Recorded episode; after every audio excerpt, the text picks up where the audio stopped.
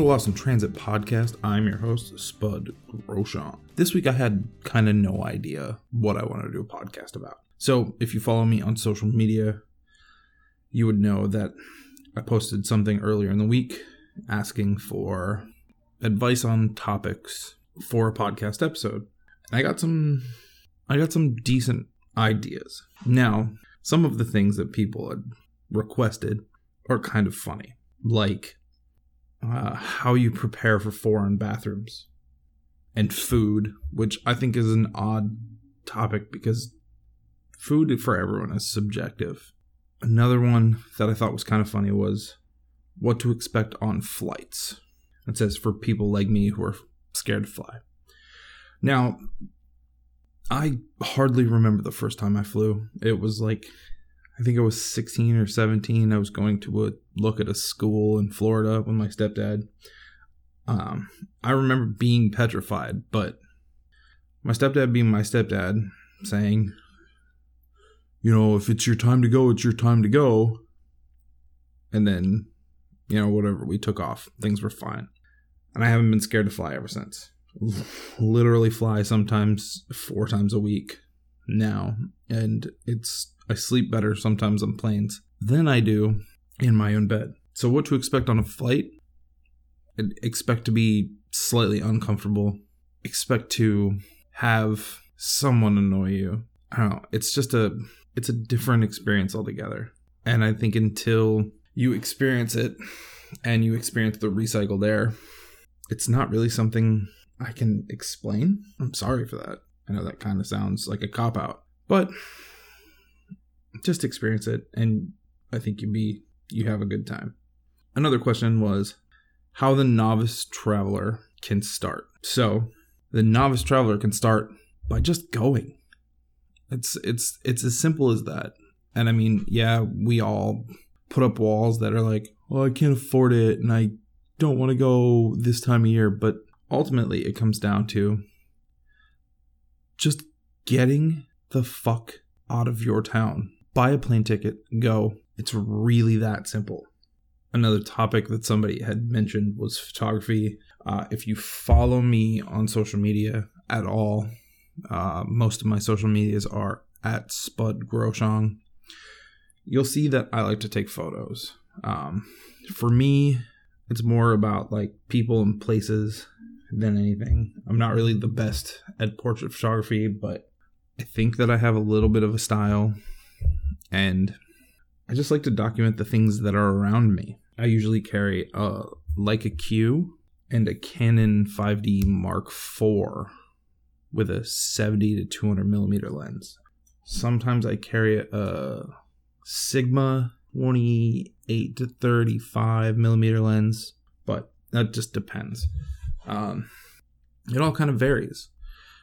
Trip to trip, whether or not I take my laptop depends on what happens with the photos. Um, I recently had posted on my travel blog on my website, which gets very, very little use. Um, I posted a bunch of photos from a trip I took to South America last year that I'd just been sitting on. Photos from Chile that, well, I mean, the trip itself was very photography driven we saw a lot of cool things and we did a lot of really rad stuff. We saw the salt flats in the Atacama Desert. We went to Bolivia through the mountains. At one point in time, we were 15,000 feet above sea level, and that was a first for me. It was hard to breathe, but the photos and the landscapes are gorgeous. Um, but the process of all of my photography it, well, it really depends. I take a lot of photos with my phone. I take a lot of photos with my camera, and they sit on a hard drive for months before I even look at them. But everything is edited in Lightroom, and unless I have to really fix something, I don't use Photoshop hardly at all. But on my phone, I use Snapseed and VSCO. They seem to work really well for what I do. Um, one person asked how you plan and budget everything beforehand. And I'm the worst person to ask that. I tend to wing it so bad that I don't usually plan. I mean, I know that there's a budget involved, but I try and spend as little money as possible every day. I'm not out partying and I'm not out spending money on fancy restaurants. The majority of my money goes to transport and places to stay. Um, that can change, obviously, if you use things like uh, what is it, the couch surfing app and stay with friends along the way, stay at cheaper hostels. I don't really know if it's still the same because it's been quite a while since I stayed in a hostel, but it's usually cheaper the more people that are in your room, so that can help. Yeah, but doing everything beforehand, in my eyes, is a terrible idea. Obviously, you're gonna, at some point in time, wanna go to a more expensive meal or go to a show or spend a night at the bar or do something that you didn't plan on. And it's gonna throw your whole budget out of whack.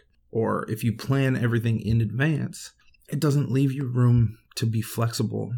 And being being on the road and traveling is all about flexibility, which leads me to the next question, which was anytime things have gone completely wrong and how you fixed it. So, again, it's like I said, I hate to sound repetitive, but it's be flexible. Um I was in India and we're coming from Darjeeling to New Jalpaiguri which is where the train station is, and we were heading to Varanasi. Um, so we booked our tickets. We were waiting around for the train, and the train got canceled, which is kind of unheard of, or so they said.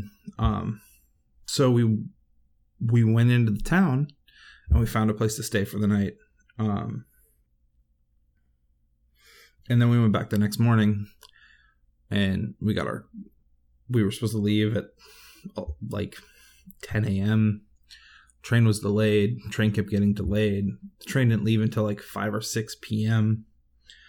We just kind of sat around all day at the platform on the train platform, hanging out, eating samosas, just, you know, talking to the kids that are around. There were tons of kids just hanging out, begging for change, talking to people. I wouldn't say it was it all went wrong.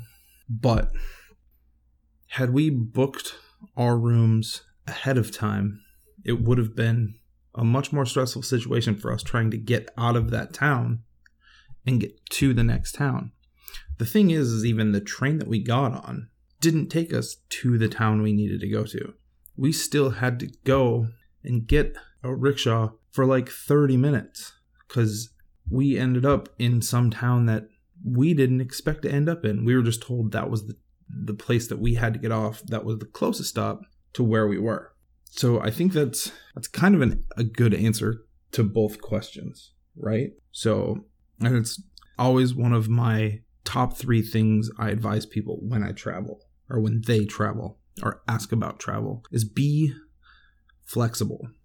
As I had mentioned before, one of the thing one of the topics for the podcast that somebody said was how to prepare for foreign bathrooms or how to prepare foreign bathrooms.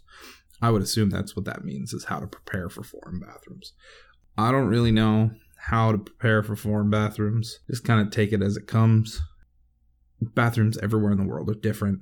You're, you're gonna experience that from a squatty potty to a heated Japanese toilet seat with a built in bidet to a regular Western seated toilet. It's so when I was in Mongolia, and this is, I don't know, this might be too much information. Most of the toilets in Mongolia are outhouses, but there is no toilet. It isn't really a squatty potty. It's usually just two pieces of wood over a hole in the ground. You know, there's no way to prepare for that. There's no way to prepare for some of the some of the toilets in India that are basically just exactly the same thing. Boards over a hole in the ground, maybe a plastic sheet around sometimes you're just doing your business out by the tree. It's, uh, yeah, just get comfortable and then learn to appreciate what you have at home. I know this has kind of just been a rambling episode, but I kind of enjoy this whole listener requested podcast. So I would like to thank my friend Kate from Perth, uh, Jay Towers, Shanna Lee, Roz, you know who you are, Jessica, and Kat Barker. Thank you all for your questions or your comments. That's the end of this week's episode. Be sure to rate, review, subscribe to the podcast if you're listening to it on iTunes. If you are an Apple user, please head over to iTunes and do all of those things. It helps a lot more than you think. If you are an Android user, go to Google Play. Do the same thing. Subscribe, like, comment. Any of those things, they all help massively. Um now, if you want to help contribute to a future episode where I poll the audience, uh, follow the social medias. It's Lost in Transit Podcast on Instagram. It's Lost in Transit PC on Twitter and on Facebook.